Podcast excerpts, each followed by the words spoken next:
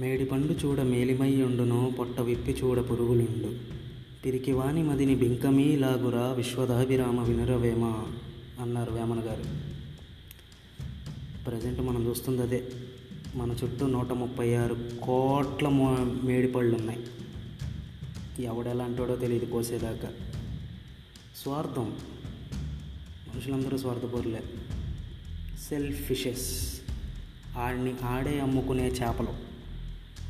ఎప్పుడు చూడు వాడికి తగిలిన గ్యాలాన్ని ఇంకొకడి మీద తగిలించడానికే చూస్తాడు. ఒక ఫ్రెండు బండి మీద ఆడి ఫ్రెండ్ని ఎక్కించుకొని వెళ్తున్నప్పుడు,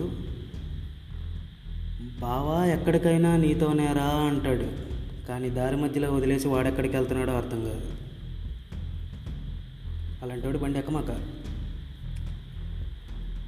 మామా ఈ ఒక్క హెల్ప్ చేయరా, నాకు పుట్టబోయే బిడ్డకి నీ పేరే పెట్టుకుంటా అంటాడు ఇంకొకడు. పేరు దేగా, ఖర్చు లేని పని, పెడతానంటాడు. వాడిదేం పోయింది? అదే వాడిని, మామా నీకు హెల్ప్ చేస్తా, నువ్వు కట్టుకునే కొత్త ఇంటికి రిజిస్ట్రేషన్ పేపర్ల మీద నా పేరు రాస్తావా అని అడుగు.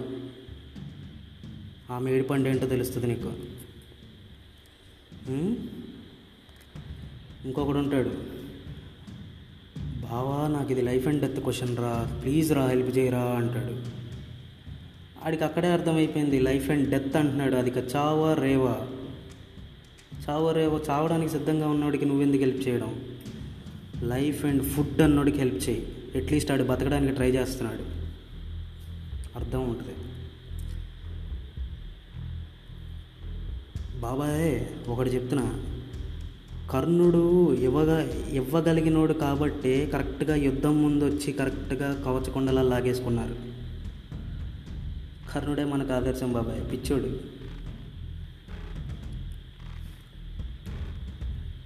ఒక్కోసారి గుర్తుపెట్టుకో, నువ్వు కర్ణుడు లాంటోడు అయితే నీది కాని యుద్ధం కూడా నువ్వే చేయాల్సి వస్తుంది.